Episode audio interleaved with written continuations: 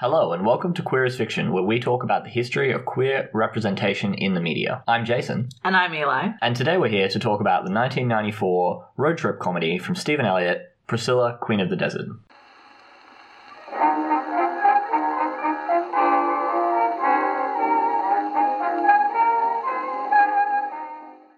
We have some content warnings for this episode, including racism, homophobia, and transphobia, including acts of violence, dead naming, misgendering, and the use of slurs. This is a road trip comedy. Yup, it sure is. if any of that sounds like something you don't want to listen to, please feel free to skip this one and listen to a different episode. We have many episodes, some of which don't have many content warnings at all, others have different content warnings, so Many of them have these exact content warnings, so that you know. true. So, yeah, as I said earlier, Priscilla is a 1994 road trip comedy uh, from director Stephan Elliott, who hasn't directed much else that I think you will have heard of. A lot of films in the 90s. And it stars Hugo Weaving, Guy Pearce, and Terence Stamp as three drag performers, two cis queer men named Tick and Adam, and a trans woman named Bernadette. And it follows their adventure across the Australian outback uh, from Sydney to Alice Springs in order to reach the Lassiter Casino, where they will do a drag show. Uh, they've been hired by Tick's wife, Marion. Mhm. That's basically the story. Yeah, there's not like a whole lot of plot, really. I guess road trip novels and films aren't really known for like convoluted plots at the best of times. Yeah, true. Yeah. It's just kind of like we're gonna see some things. Yeah, we're going to see some things. We're going to learn some stuff about our characters. Yeah, the real journey with the friends we dead named along the way. I have some beef with this movie. I'm sure you do. The film was part of the sort of rise of the Australian film scene in the 80s and 90s. It won an Academy Award for Best Costume Design, which seems fairly well deserved. There are a lot of really cool costumes. Mm. Also, a lot of completely ludicrous costumes. The which- overlap between those two categories of costumes is very strong. and the the cultural impact of the film was significant. It was a big, showy piece of queer representation gone mainstream, uh, to the point where an homage to it was made in the closing ceremony of the 2000 Sydney Olympics. It's also a film that's inspired a lot of different responses from people, both at the time of its release and moving forward into the present day. So, I firstly want to talk about the production of this film and the context into which it was released. The film came out in a political climate that was finally beginning the slow process of recognizing the legitimacy of the gay community. Anne Marie Cook points out that in 1991, Paul Keating became the first Australian Prime Minister to support Mardi Gras. In 1993, the federal government opposed anti gay laws in the state of Tasmania, which were eventually found to be in violation of the UN Declaration on Human Rights. And in 1995, the government introduced interdependency visas that extended immigration rights to same sex couples. However, there were obviously still significant barriers uh, for queer people, and the Labor government at the time did stop short of endorsing the sexual discrimination bill put forward by the Australian Democrats. So that's just a bit of historical context for people who aren't Australian or weren't alive in the 90s. I'm the same age as this movie. that's true. Yeah. I am ever so slightly older than this movie. Yes. so, into this climate comes this film from a bisexual director centered on the experiences of queer people in a specifically Australian context, and it speaks very clearly about the ways in which LGBT people are accepted in some ways and in some places, but not fully and not everywhere. That's kind of like the central theme of the film. Or at least one of the central themes of the film, I would say. Mhm. I just want to talk a little bit about the people involved in the film. So I, I mentioned that Stephan Elliott is bisexual. Reviews of the film obsessively referenced the actor's heterosexuality while ignoring the director's bisexuality, which is Was quite he interesting. out when the film was released? Yeah, he was. Okay. Yeah, and like even so, I read an article that. Uh, featured a bunch of different reviews, and a lot of them were talking about, oh yeah, you know, Guy Pearce is like rugged masculinity, and like very much making sure to reference that like Hugo Weaving like has a wife and Yeah, like yeah, all of this kind of stuff. I mean, the character has a wife too. Yeah, true. and then even the one review that did mention Elliott's orientation immediately cast doubt upon that label, saying, though a self proclaimed bisexual, Elliott demonstrates the same fear of showing intimacy as any of the more hard bitten heterosexual Australian directors. So, What? Like yeah. in the film? Is that what they mean? yeah. Or just like in his personal life? in the film, which is interesting because I don't feel like there was reticence to show intimacy. Like, sure, there's not like Yeah, sex scenes. Yeah, but- I was gonna say. I mean, maybe what they're referencing is the fact that like none of the three main characters are in a relationship with the other main characters. So like we do see intimacy, hmm. but like I feel like we kind of expect, and maybe even more in the '90s, for like queer films to center around a gay couple. And like probably they're quite tortured and stuff, but that's another matter, and so forth. And I, I like something I liked about this one is that it's like three friends, hypothetically at least. Um, yeah. so maybe maybe they're like, you know, where is it? Hmm. Where is the tortured gay kissing? I don't understand. Like maybe that's what's being. Yeah, that may be that know. may be what was being referenced. And then in terms of the cast, uh, there was an interview that Guy Pearce did with Outrage where he was asked if he's ever had a homosexual experience. I found his comment quite interesting. He said, "No, I haven't actually had a homosexual experience. Although most of my male friends are gay, I consider myself to be straight only because I've never had a homosexual experience." Which I guess is a way of defining that. But yeah, I just found that kind of interesting as a comment. I wonder if Guy Pearce has had a homosexual experience since, and if he has, if he considers his sexuality to have been completely transformed by that or not. Yeah, Guy Pearce, if you're listening, please feel free to I mean, reach out. Yeah, like there's there's still time left, buddy. like- I'm Yeah. sure the world's into like rugged Australian masculinity still. I don't know. yeah, well, I mean, in Iron Man 3, he's presented as being like an attractive dude. Um, yeah, so that's a bit about the context into which the film was released and sort of what the public reaction was to it. The film made a fair bit of money in Australia. Uh, I think it made, in modern dollars, it would be about $28 million, which is pretty good for the Australian market. um, Yeah. it had a limited release uh, overseas, and there were some comments from the director about how different audiences would respond Mm. Better to different parts of the film. Oh, okay. In the scene where Bernadette and Bob have stayed up all night talking, and then they've like fallen asleep outside, and um, Adam comes out and is like. What is it? She's left her cake out in the rain, I think is what he says. And apparently, French audiences just like didn't get this at all, and American audiences laughed for like 10 minutes. Okay, I didn't get this joke. what? Let's I mean, I don't like. I guess it's just like the cake is like her makeup. What with there being a cake there, one of the things that I like unambiguously liked about this movie was how just like any random thing they needed was in the bus. And the film was very shameless about that being the case and it was like completely disinterested and being realistic about it. And I liked it a lot. There's a tanning bed at this bus. yeah, Like yeah, they're like poor and on a bus. And there's a tanning bed. I don't know. I found it very and there's a giant shoe.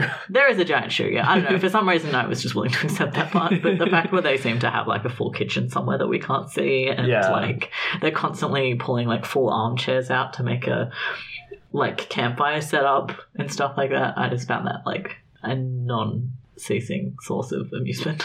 Yeah, it reminds me of when I play Dungeons and Dragons, and we constantly are like, "Yeah, I pull this thing out of my pack," and it's like you realize that that object is bigger than your backpack, right? Like, how big is this pack? I thought you were going to insinuate that the Priscilla bus is just like a large bag of holding. yeah, I mean, functionally, that's what it must be. Yeah, I guess so, yeah. it's a bus of holding. A bus of holding. So I want to talk about two major themes in regards to this film. The first centered on the idea of community, and the second on that of identity and intersectionality. Let's talk a bit about community first. Although the characters spend the majority of the film on a road trip to the rural city of Alice Springs, the film is quite specifically taking on the Sydney drag scene in a sometimes affectionate and sometimes scathing kind of way. And like the making of the film situated it as part of the community to a certain extent, with drag queens hired at local clubs to participate in certain scenes. As Alan McKee points out, the Weeping Mourners are a collection of famous Sydney drag queens. Oh, that's cool. Yeah. Uh, he quotes Stephan Elliott as saying, Tim Chappell and I had been up all night, ended up at the taxi club giving drag queens $100 notes. Relatable. Um, so, like, that would have been such a hilarious scene to film. like, they, clearly they've been up all night, and then they're just like, yeah, come come to this. So they're filming the next day, and they're just at a club, and they're like, "Here's a hundred bucks. Come to a graveyard with me. There'll be cameras." Yeah. And some people are like, "Yeah, yeah, sure. That seems fun." yeah. Yeah. Yeah. So they're all hungover as hell. That's what's happening in that scene. yeah. Yeah. Yeah. Which I feel is probably Yeah, yeah, also what the characters are like. Yeah. Okay, that's fair. I was gonna say, like, if you can't get actors who can like act morning in a realistic way, I'm not saying they couldn't, but like, if you can't, getting them really hungover is probably gonna work. So the film very much presents the idea of a drag queen scene, which is interesting in that it differs from a lot of um, queer films in the 80s and 90s where you would have a lone gay person hmm. who's isolated from their mm-hmm. community. Hmm. And I think the film presents both the positive and negative aspects of being in an intense scene like that. Part of the premise of the road trip is that they're all trying to escape Mm. the scene that they're in and the ways in which it can be draining and toxic and catty. But then by the end of the film, when at least two of the characters return to mm. that scene, you sort of see that it's also a place where you can kind of choose your own family and where you can find the freedom to express yourself and gain power from that community. And so, yeah, what what did you think about the ways in which this film presented the queer community? Hmm. like it did a pretty good job of talking about a queer community given that it does take three people out of that and does have them like at least physically isolated from the hmm. scene. Like i thought it handled that pretty well. Hmm. I was interested throughout this movie in to what extent it was being like self-aware in trying to criticize the scene in some ways and hmm. in what ways it was just reproducing problems within the scene without thinking about it. And i really don't know where they thought they were falling in that case in some places. So like there are times as you mentioned where they do just like verbally like weigh up the positives and negatives of being in Sydney versus not essentially. I feel like they've kind of divided Australia up into like those two categories, which as a Melbourne person is like okay, that's fine, I guess. a thing that I found interesting is in the first scene.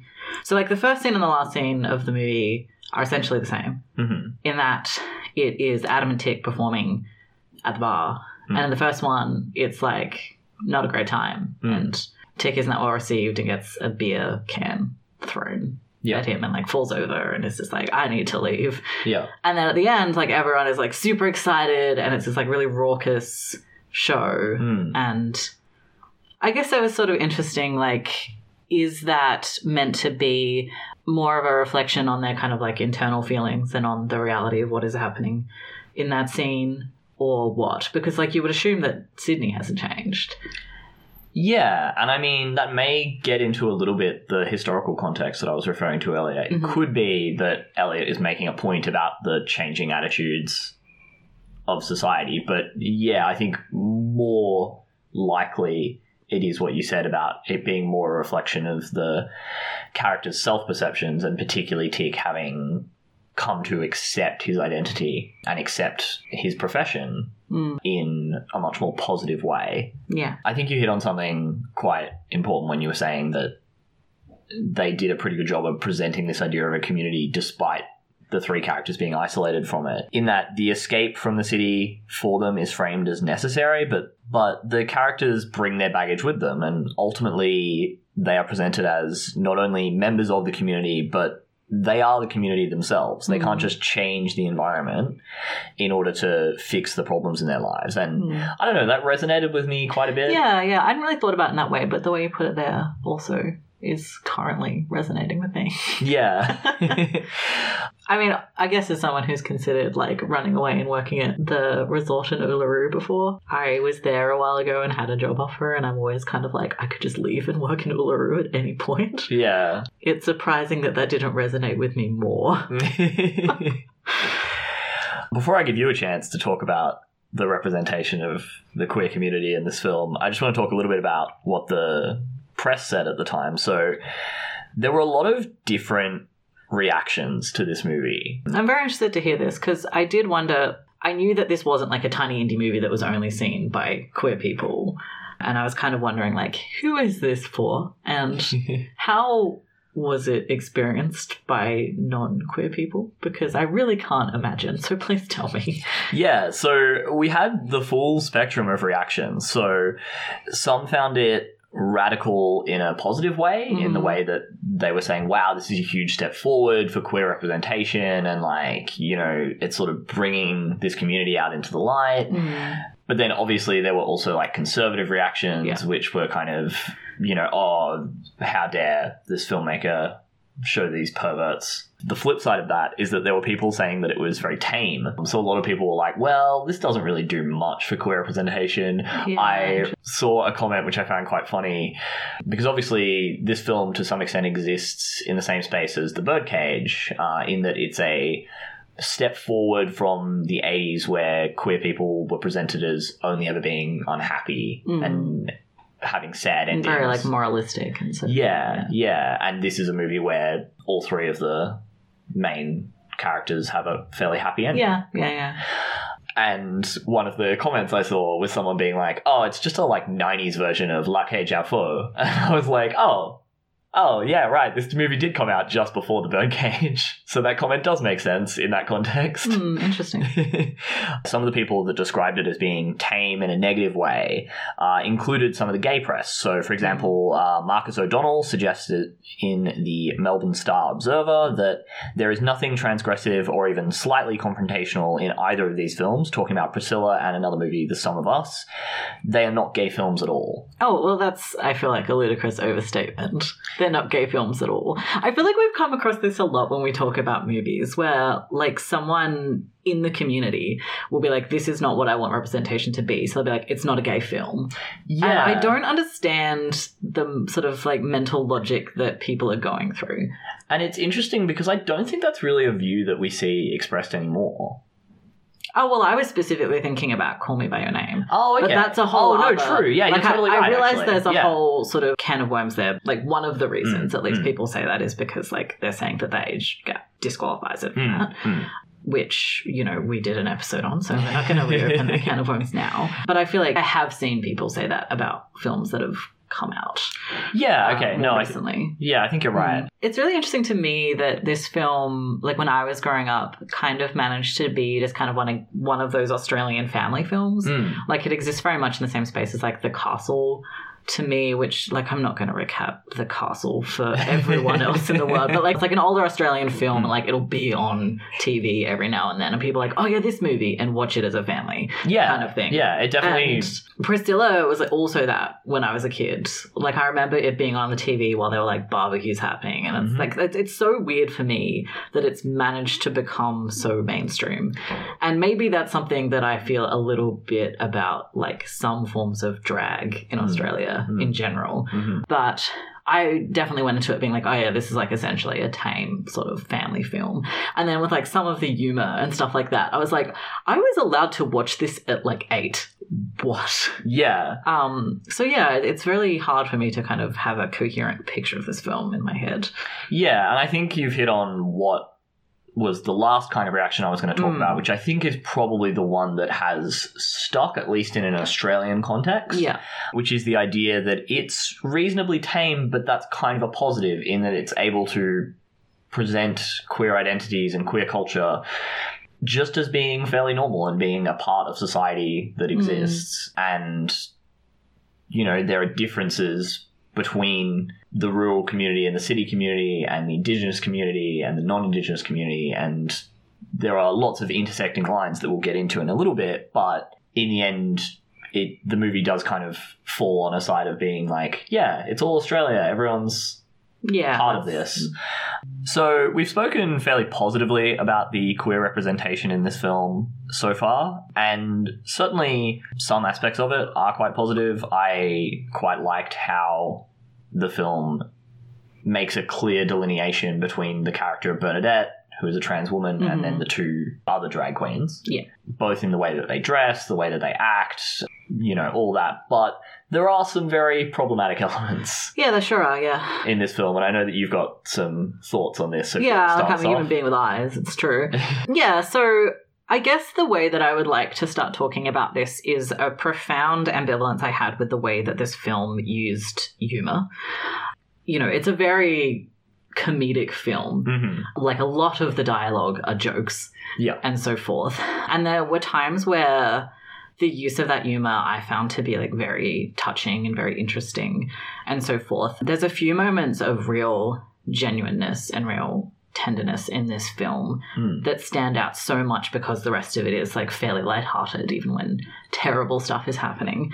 And the film makes it clear that a lot of the humor that they use is kind of like a weapon to counteract the intense homophobia and transphobia that they're encountering everywhere they go. And some of the jokes are genuinely really funny and like quite clever. One that made me laugh was when Tick said to Adam, There are two things I don't like about you your face. and I was like, Oh, that was clever. That was funny. I liked that. But on that note, like that's obviously quite a catty comment that's coming out of a relationship of these two people who are like are friends and support each other and are quite close, but also like the three of them in the bus are constantly kind of making those catty comments and kind of undermining each other and stuff like that. Mm-hmm. And I felt weird about that. Um, That's not a kind of humor that I personally like to engage in. I know some friendship groups do, and like if it's fine within the context and everyone kind of knows where the lines are, cool, that's fine. But no one seems to know where the lines are in this film, and nothing's off limits. And so, kind of where those jokes were fine and when they started to be a problem, I wasn't clear what the film thought, and I don't think that it is delineated in any meaningful way. And that's where we get into a lot of the blatant transphobia, especially Adam indulges in, Mm-hmm. where like an ongoing thing in the film is that he uses Bernadette's dead name Mm-hmm. and he doesn't view that as a problem really like he knows that he's doing something wrong because she gets upset obviously Mm-hmm. but you know he keeps doing it and he's kind of like oh i just like getting a rise out of people and whatnot Mm. and yeah i guess that like the fact that some of this sort of like mean spirited jokes that got a rise out of people and were clearly upsetting to some degree or another to the person they were aimed at were treated as like clearly fine and just kind of how humor worked in that setting. Hmm. And then some of them i felt are like obviously over the line such as making jokes about how bernadette's just an old transsexual. I felt like overall that meant that i just remained uncomfortable with the humor throughout and i didn't really know where i was and when that was going to kind of shift into something that i felt was like profoundly not okay. And a particular reason why I felt weird about that, particularly with the character of Adam, who is the worst person in this movie. Ooh. Well, okay, no, no. The worst person on the bus. Yeah. I forgot about the entire movie. Never mind. I sharply retract that comment. who is like, who is the most blatantly offensive of the three people who travels on the bus? Mhm, mhm. So Tick, as we've mentioned, has this whole kind of journey of acceptance. So like he meets his child at the end of the film and he feels like he needs to put on this act of like very traditional masculinity for his son and his son like does not care hmm. that his father does drag and thinks drag is really cool and wants to see his dad perform ABBA and Yeah, whatnot. And he wants his dad to have a boyfriend. Yeah, and he's like, it'd be nice if you had a boyfriend. And like, that's one of the tender moments that Yeah. I mentioned exist in this film earlier. There's a few shots of this movie where like a character will be saying something and another character's like behind them having an emotional moment on their face. hmm And all of those moments got me like real hard. And this is a good key example of that, where his Yeah. son's just like hanging out and skipping rocks. hmm And Tick is like having an internal journey. Yeah. So like Tick has that character arc. hmm And Bernadette starts off, you know, her boyfriend has died. Mm. Her boyfriend, she sort of talks about briefly, wasn't really into her anyway. He was just like fetishizing her for being trans. hmm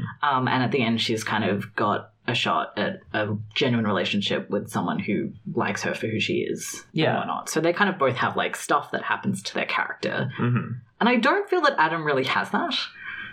Yeah, And I I- mean, yeah, I think the film's presentation of Adam is interesting in that the film kind of makes it clear that it's not necessarily.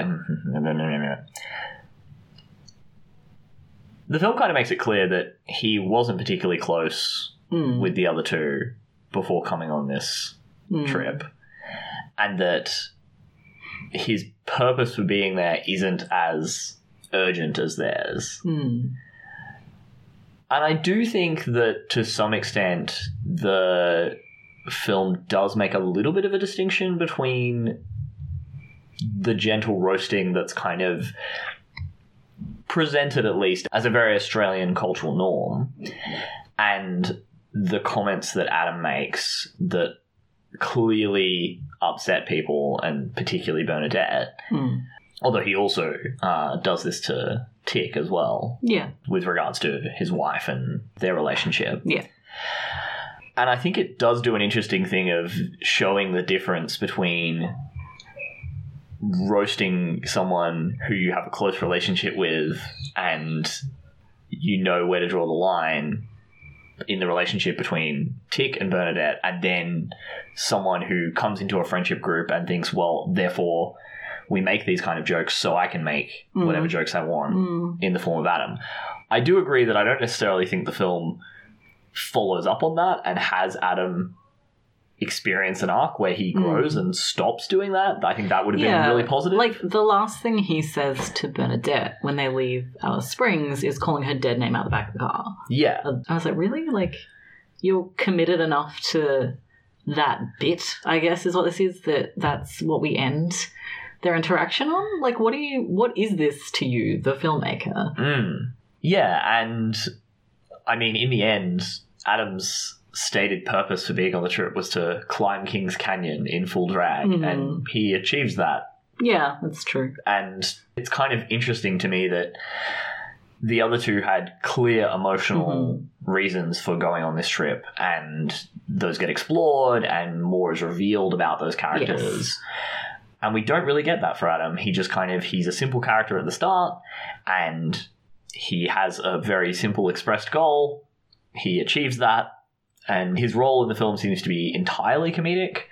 Really, like Yeah, I, I mean, I guess we can talk about that scene, yeah, true. Um, uh, which I don't feel really changes Adam as a person or anything like that, but Mm. certainly is a moment where Guy Pearce does some pretty intense acting and is one of those like more wholeheartedly serious moments that the film has occasionally. yeah, Um, so I'd seen this film before, as I've mentioned, like a whole bunch of times growing up. So I took the liberty of skipping this scene hmm when watching it because I just don't need to Mhm. be watching that. I've been in country Australia, Mm. you know, I just not watching that. yeah, But like we're referring to a scene in which like Adam gets assaulted and it very nearly goes like much worse and then is saved by Bob and Bernadette and then has a like breakdown in the hotel room. yeah, Yeah. Like I think that that goes some way towards rounding him out into not just being like a flat character. Mm. I don't think that he is a flat character. I just don't think that he like really changes in any way. Yeah, yeah, I think that's yeah. probably a good way of describing him.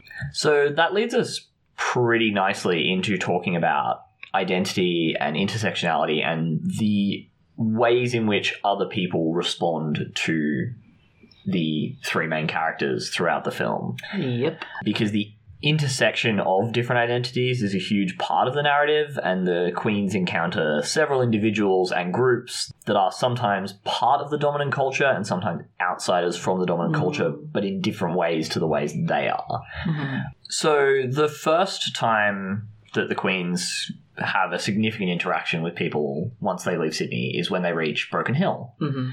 and they have some positive interactions there where they sort of get out of the bus and there are people being like oh okay cool and there are other people who are clearly like uncomfortable with their presence and they go into a bar and people are clearly uncomfortable with their presence and Yeah. clearly rejecting these queer people from this space Mhm.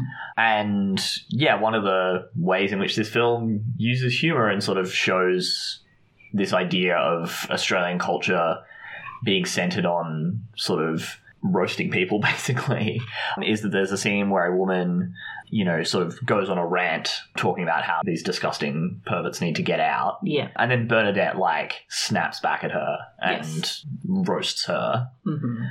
and that leads to the Queens forming a measure of acceptance in the bar. Yeah.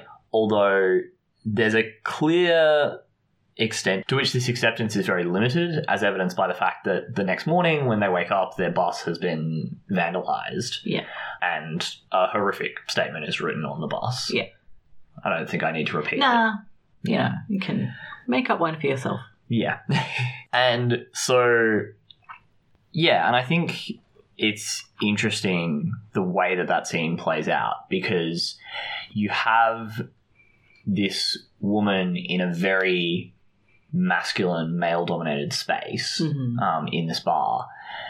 And I think that it's a very deliberate choice to have her be the one Mhm. who actively insults the queens rather than just kind of giving them the silent treatment, which is what Yeah. the men are doing. Yeah. And I think it's an interesting demonstration of the ways in which people who are marginalized in one way, one of the ways that they sometimes deal with that is by being very aggressive about marginalizing other people. Mm. And so, yeah, I, fo- I found that a really interesting, like surprisingly complex demonstration of that in this scene where you've got a woman who, you know, it would be really tough being a woman in that kind of space, Mm. particularly a woman who dresses fairly masculinely and not doesn't present in a traditionally feminine way. Um, Yeah, I mean, I think it's interesting um, to talk about her presentation as well, particularly like obviously like they're in the country, and I've lived in the country, and I find that sort of like the ways that women, particularly older women, can kind of express or like kind of do away with some traditional femininity mm, is actually more expansive there than in sort of an urban setting. I thought it was really interesting that she is, uh, like at least to the viewer, quite a to some degree gender non-conforming character. You know, she's got short hair and she's dressed in quite a masculine way, mm. interacting with other gender non- non-conforming characters, but like in a very different way. yeah. Um, Yeah, and I think there's um, extent to which you've got people on the margins of a community who are kind of who reject these people who very clearly go beyond the limits of what's acceptable in that Mm. community. mhm. And I guess I don't know, it just it resonated with me as kind of a scene of like, you know, when you're on the edge of something, you want to make it clear that there's a boundary between you Mm. and these people. Um, I'm interested to see what you thought about the depiction of class in these sort of rural settings, maybe particularly in Broken Hill.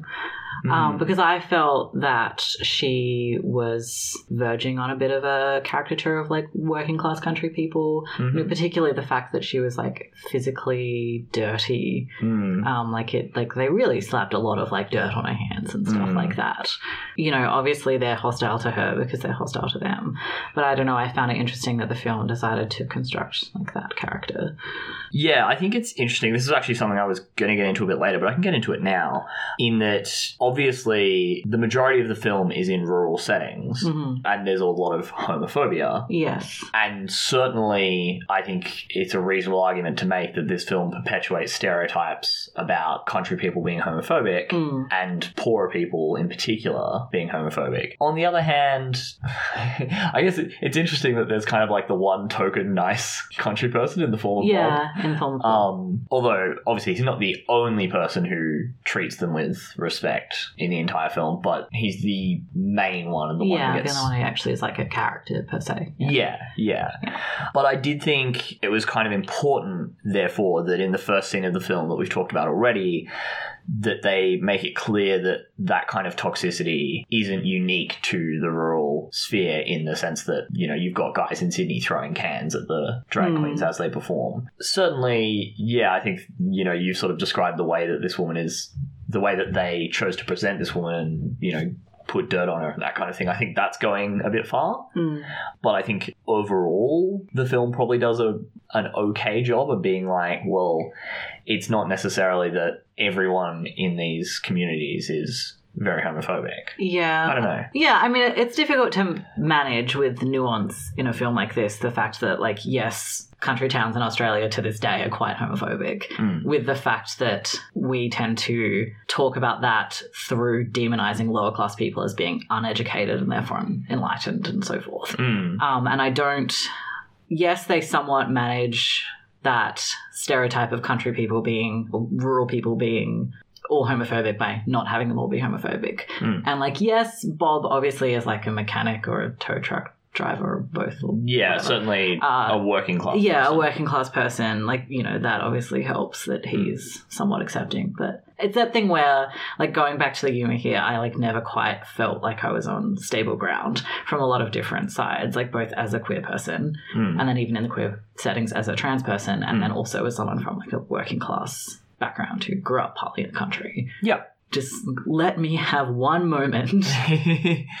that kind of brings us nicely to the presentation of Indigenous people in this film. In in this case, we're talking about rural Indigenous communities who suffer a lot of economic hardship Mhm. in Australia. I am interested to hear your thoughts on the presentation of Indigenous people in this film, um, because I feel like you have a more nuanced understanding than I do of Indigenous people. But overall, I felt I was pleasantly surprised. Yeah, I feel like film? overall, like of the depictions of racial minorities in this film, this is the better one. Oh, by far. Uh, that's I don't think that's a question, and we're we're about to get into that. yeah, but it did because I remembered the other thing, which we'll get to. Hmm. And so I'd forgotten there were Aboriginal people in this movie, to be honest. I haven't seen it in like a decade. Yeah. And so when that scene started, I was like, oh God. And then it was like, okay. Hmm. So, you know, like, yeah, that's all to say, like, yeah, this isn't like overtly horrifically racist. To be clear, I'm not Aboriginal. I have connections with some Aboriginal communities. I liked a couple of things about Mm. the scenes with Indigenous people. So, um, some of the criticism I've read um, of this film talks Mhm. about how, oh, you know, this is just kind of a stereotype where the, you know, the native people are just here to help the white man. Mm. And I was kind of like, well, that's not necessarily the case because, and I'm fairly certain one of the articles I read explicitly referred to them fixing the bus, but they don't fix the bus. Um, they don't actually serve a mechanical purpose in the narrative, really. It's just that when the bus is broken down, They meet them. they meet the indigenous people and they spend a night hanging out with them. yeah. It's it's not that they fix something Mm. and that helps the people go on their journey further. Yeah, I read a uh, criticism of this as well where they describe it as a white savior narrative. And I also think that that's not actually really evidenced. Mm. in the text at all. Like they don't bring anything to the Aboriginal community. They don't kind of like like I, I don't feel like either of these groups really have changed or in a different place when they part ways. They've just kind of like yeah hung out a bit, Yeah, and I and I which thought is probably about the like best way you can depict that Hmm. in this setting. Yeah, and to the extent that they brought something to each other, it was having a performance together Mhm. where they mixed drag with traditional indigenous performance, Mm. which I'm not necessarily in a position to say whether or not that's disrespectful. I know some people have said that, but in the film, I thought it came across as quite sweet. Yeah. I think endearing. the the thing that made me feel okay with it is that I really thought they were going to show more traditional forms of Aboriginal like dance and performance. Mm. Like I thought they were going to kind of like bring out like body painting and things like that. mhm. And uh, I thought that that was going to get into some pretty tense ground and some weird kind of parallels, but they didn't do that.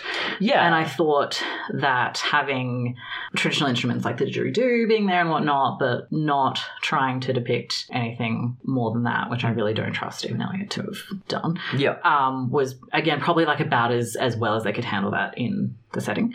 The main criticism that I would make of it is like like any other random person they come across here, these aren't really characters and they are just kind of like, oh, we're showing this nice panorama of Australia. Of course, we'll have an Aboriginal scene. So it is like Mm. somewhat tokenistic in that sense. You know, these aren't really characters except for Alan, Mm. uh, who gets a few lines and you know has some fun putting on drag and is like a nice guy. yeah. But that's about it. Um, he's credited as Aboriginal man in the in the credits. Um, Alan Dargin is the name of the actor, and like they refer to him as Alan in the film. in the film, yeah. Um, so like, I feel like they could have Put his name in the Alan credits, instead of. Aboriginal man, but um, there's that. Um, but like overall, like it to me seemed fine. yeah, you talked just before about how they didn't like bring out body paint and they didn't Mhm. like have people like, you know, be sort of stripped down and not wearing much. Yes. And yeah, I found it interesting because to me, the indigenous community that we see who are out in the outback, but they're not exactly like low tech or anything like that. Like they've got cars and stuff, and you know, they're just kind of like they're sitting around a fire and they're having a good time. Mm. Also, just the way that they were dressed, like the, there was a mix of fashions and there was kind of a diversity in that community that was interesting and almost more diverse than some of the scenes of rural white communities that we Mhm. saw, where, you know, they would go into a bar and like all of the guys would be wearing almost the exact same outfit. They just went to like some, you know, country sort of like clothing place and were like, I need 500 flannels. yeah, yeah. Which, you know, is like Yeah, I need- wildly inaccurate to Yeah. a country pump. But yeah, I need 500 flannels, 500 pairs of jeans, and 500 Akubras. yeah. Stat. Maybe throw in a few uh, white singlets there, love, thanks. yeah. Yeah, I do know there's been a bit of controversy to get a little bit off topic about the stage show and Aboriginal people. Mhm. Uh, in that, when performing this overseas, I didn't look this up or anything. I've just like heard people talk about this because I know a lot of people who are gay and also Aboriginal. Yeah. Like- yeah. Yeah. I'm not sure if this is something they've actually done or something that they've like considered doing and then not done because of backlash. But sometimes they cut the scene Mm. with Aboriginal people Okay. in it, uh, which obviously is something that people would criticize. Mm. Um, this is very much a like, as I described earlier, kind of like panorama of Australian life and Yeah. cutting Aboriginal people out of that, especially when you've already had a scene with them in it, is Yeah. inappropriate. Yeah. Um, yeah. and I know that part of the reason why various people who put on will justify that is saying it's impossible to get Aboriginal actors when I'm putting this on in England or whatever, which I think is a bit weak. Yeah. Yeah, yeah.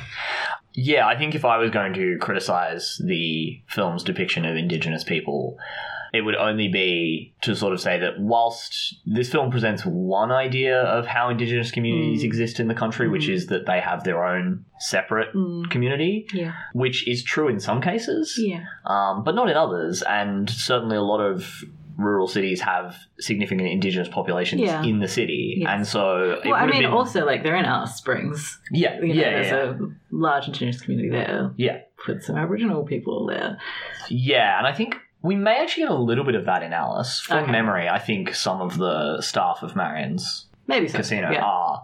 What's is it Marion's casino? Like, does she run the? Uh, no, I think she is manages like bookings or something like Yeah, that. Like she yeah. doesn't, you know, own it. Yeah, yeah. Um, But like, you know, we don't care about whoever does own it, so we can call it Marion's Casino if we want to. yeah, yeah. um, yeah, I think I, from memory, some of the staff are Indigenous, Hmm. so I think we do get that a little bit in Alice, but. Um, you know, in Broken Hill and in Coober Pedy, Mm. um, I don't actually know off the top of my head what the demographics of those towns are, but I imagine there are Indigenous people Yeah, and I mean, you know, in Sydney for that matter. Yeah, like there's yeah, yeah. certainly um, Aboriginal people involved in the Sydney gay scene. Yeah, Um, I can't imagine that's new. yeah, and so I mean, even like frankly, from doing research for the Mardi Gras episode, I know it's not new. yeah, um, so I think there could have been a more diverse array of Indigenous representation, but the representation we do get is not. yeah, and I Particularly think um, like on that topic of sort of the small country towns and things like that, in addition to Aboriginal people, like small country towns like Broken Hill, I don't. My grandparents lived in Broken Hill when I was Mm. growing up, so I spent a bunch of time in Broken Hill, never Yeah. to.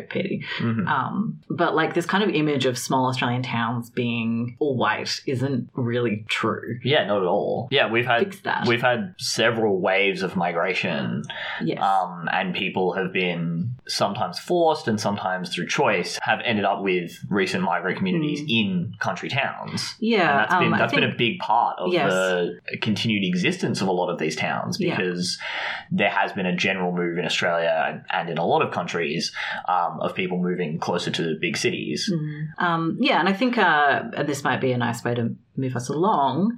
Uh, in particular, there's a quite sizable minority of uh, East Asian immigrants, and that goes Mm. back to like the gold rush times from like, China in particular. Yeah, yeah, Um, so I think that with films like this, just a greater representation of just like East Asian people existing in this country is obviously necessary, uh, Yeah. but not like this. yeah. And that brings us to Cynthia. To Cynthia, yeah. So Who- Cynthia, I would say, is the worst part of this film. Yeah, Cynthia, who is the one Asian character in the film, from my memory. Yeah. Certainly the only one with any significant dialogue. Yeah. And so Cynthia is the wife of Bob, who is a man who um, helps fix the titular bus. Um, The titular bus, I love it. and yeah, the presentation of Cynthia's character has a lot of problems. You know, they do the thing of, I, I don't know if they necessarily told that actress to play up her accent more, Hmm. um, but certainly they deliberately choose to have her say things that emphasize her accent in a way that is used for comedy. yes. I don't know that I could necessarily say that her character is a stereotype so much as it is like eight different stereotypes that have been mashed together in a very strange way. Sure, yeah. In that one one of the articles I read tried to kind of defend and rehabilitate Oh my God. character. Um, Written by whom, may I ask? um, I think this was I mean, my question is ultimately was it written by an Asian woman? No. Okay, that's Uh, enough for me. Thanks. Yeah. and one of the things she talked about was how this character is strong and independent and sort of gets what she wants. And I'm like, I mean, to a certain extent, that is true. But also, she's a character who tricks a man into marrying her after getting him drunk Mm. and then overtly uses her sexuality to kind of get what she wants in a country town and then leaves and is also awful to the main characters Mm. of the film. So she's presented in a fairly negative light. Yes. You know, I, I think there are some things that they did with this character that are just inexcusable. Mm. And then there are other things they did with this character that are problems specifically because she's the only Asian character in the film. So they meet her, as you mentioned, as the wife of Bob, and she is has a very played up broken English and an accent. Yes. So okay, so she is very very keen to perform as Mhm. well, Mhm. and Bob is very against that to the extent of locking her in the house. Mhm. Uh, and she is presented as being, I'd say, like almost sort of manic Mm. about wanting to get out. Uh, and she does, and she goes to the bar where the drag queens are performing. The drag queens' performance goes over like a lead balloon uh, to mix analogies there accidentally. and then Cynthia goes on the stage and she performs an act where she dances in a sexy way and then ejects ping pong balls from her vagina. And I think like there's some ways in which the basic description of a Filipina uh, sex worker who also performs Mm. could have been done really well. You know, in forging solidarity with the drag queens who like also perform yeah. but there's no solidarity between Cynthia and the drag queens. And also, everything about this is horrifically racist, as we've mentioned. Yeah. Missed opportunity isn't really sufficient here, Mm. but it certainly is that. Yeah, it is that, Yeah. and then it's also actively really bad. Yeah, as I said, this is the worst thing about this film, in my opinion. Like, I feel like this takes this down like a whole kind of like letter grade for me, at least, Yeah. as an overall film. yeah, I think that's reasonable. After this, Cynthia leaves the narrative. She drives away and is never seen again. And hopefully has a better life in a better movie. Yeah. And Bob then begins to journey with the Queens. And this is when we get to Coober Pedy and the uh, assault scene that we've talked about earlier. And yeah, I don't think there's a huge amount to say about the presentation of these men. Yeah, hmm. it's a fairly simple, they are very homophobic. Adam, being the younger of the three, is kind of really keen to go out and really keen to dress up and, you know, seems to not necessarily quite understand the context of how much danger he's in by going hmm. out. There's also high, we should maybe. Yeah, yeah, yeah. And yeah, we've already talked about that scene a fair bit. The last major character who the Queens interact with is Marion, who is Tick's wife and the mother of his son. And she's a very positive character. Some of the reading I did for this episode talked about how this film parodies femininity and how it treats women poorly. Hmm. And I think it does in the case of Cynthia, but I think that's more about race than it is about gender.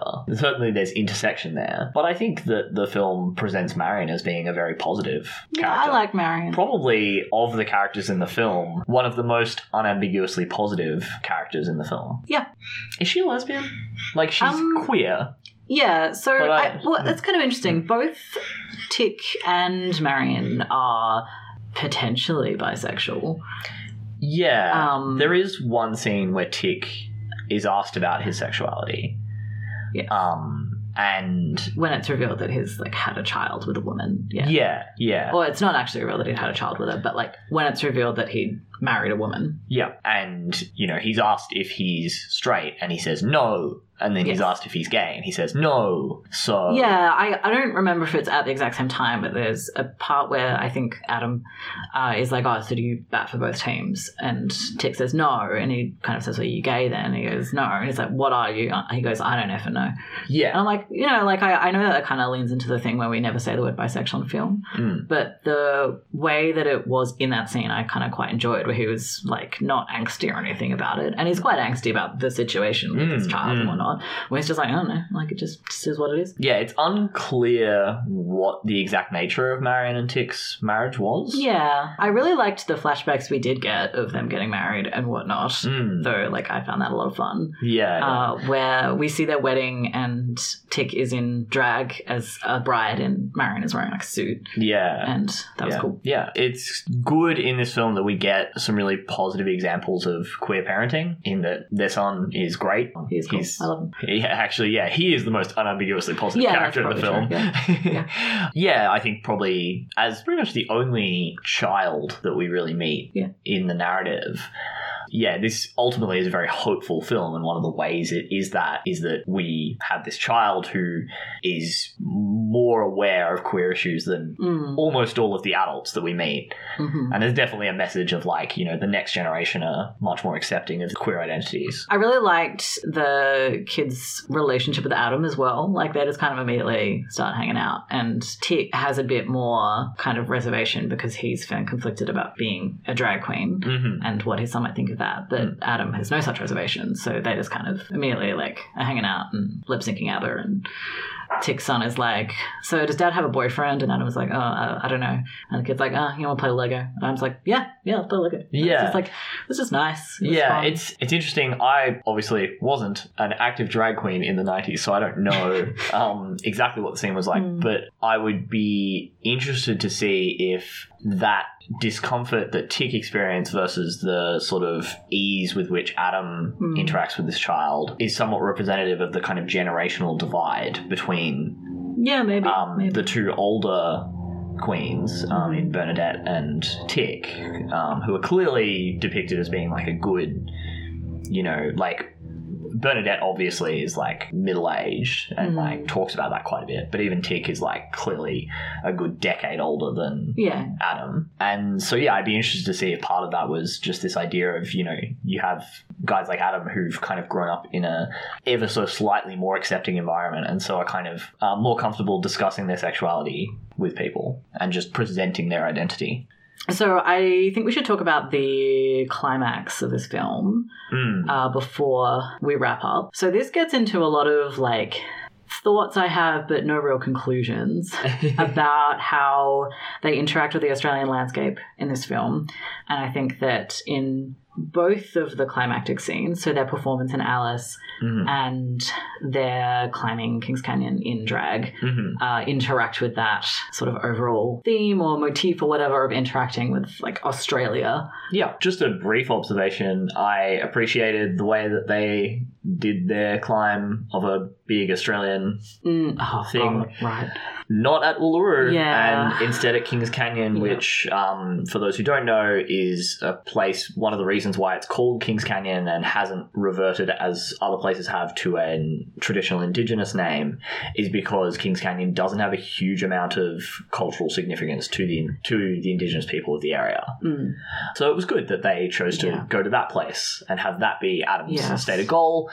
It means that that scene hasn't aged as terribly as it otherwise would have. Yeah. So for those of you who don't know, uh, in the middle of Australia, so not at Alice Springs, but like relatively close to it on the scale of this gigantic country, is Uluru, which has also been called Ayers Rock, but is correctly referred to as Uluru. Hmm. Uh, and there's a huge issue which is finally being resolved. Yep. of white Australians and I guess like also tourists from other places climbing it, Hmm. uh, which is in direct contradiction to the wishes of the Aboriginal population of that area, um, and is just kept happening for several decades, despite it just being like a clear cut inappropriate thing to do. Yeah, and also Um, an incredibly dangerous thing to do. Yeah, Like, obviously, that's not that's not the principal reason why we're Yeah. now shutting down people Yeah, like- it, but also a bunch of people have died. fallen off and died. Yeah, and I mean that's one of the uh, issues that the Aboriginal community of the area objects to it. Mm. Like it's not the only reason, Mm. but I've certainly spoken to Anangu people who are the people of that region who talk about feeling like a sense of responsibility for people who die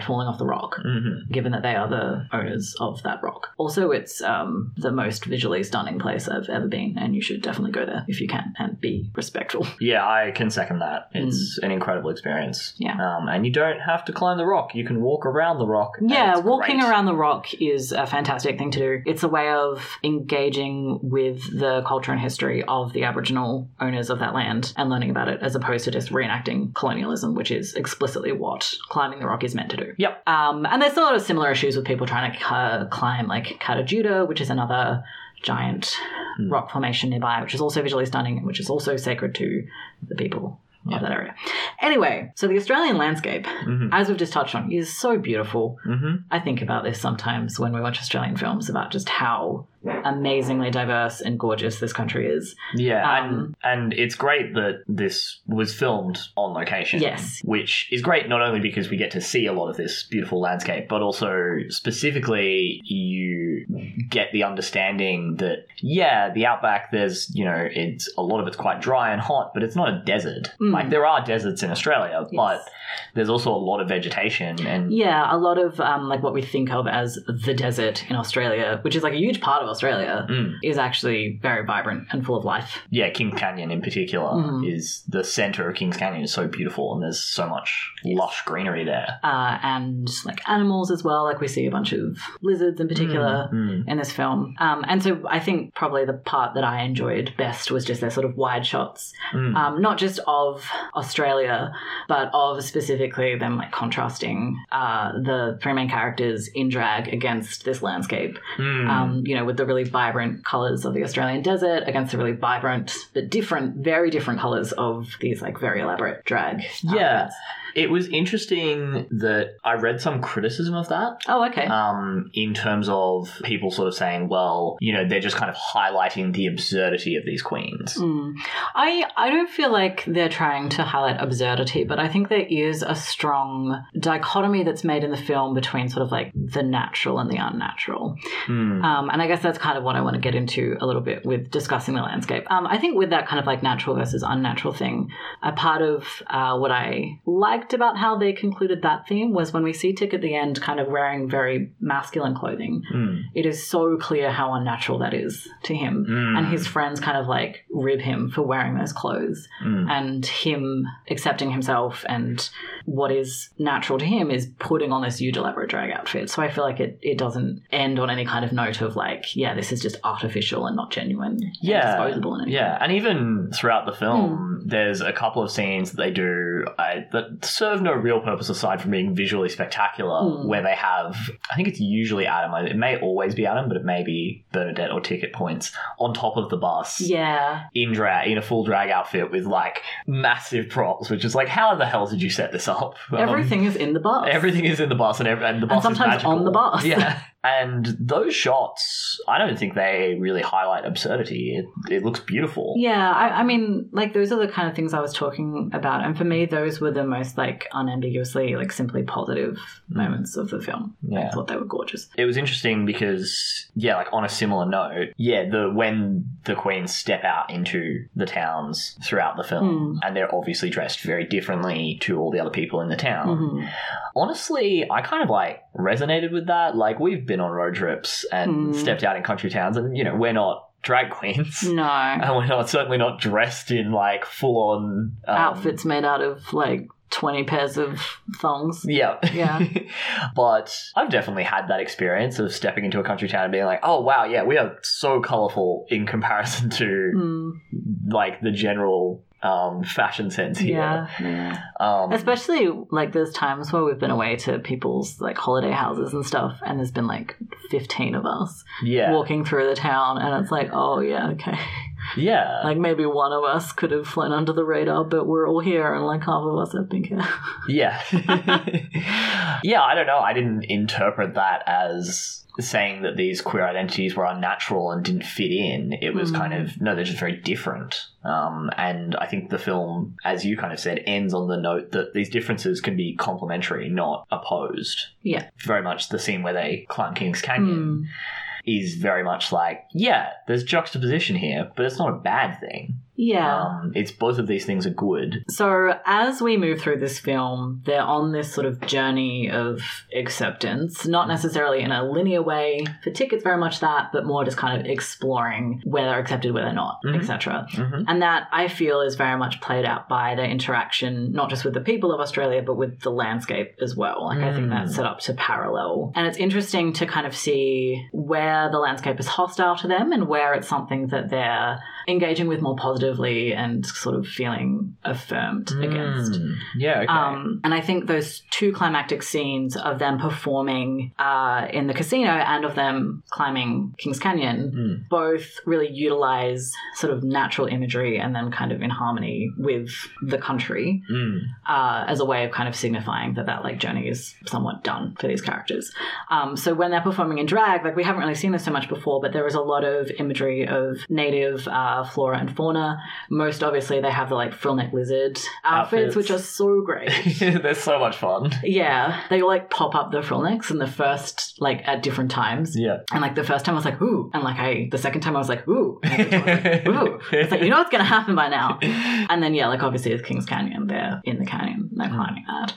Yeah, so in the end, although this film occupies a similar space in Australian culture to films like The Castle and The Dish and, you know, sort of other really ochre classic Aussie films, Mm, I haven't thought about the dish in so long. I think what we've proven with this discussion is that there's a lot going on in this movie Yeah. for yeah what is essentially a road trip comedy there's not a huge amount that happens plot wise but there's a lot that's going on with these characters there's a lot of interesting and sometimes awful but always compelling representation of different communities Mm. and different identities and the way that those intersect and i think that whilst yeah obviously some of the scenes in this movie are very dated i think that it speaks to modern identity politics and modern understandings of intersectionality and still has valuable things to say Um, I mean, it's 25 years old now, but I don't think Australia moves quickly enough for that to really make that much of a difference. yeah with that we've been queer as fiction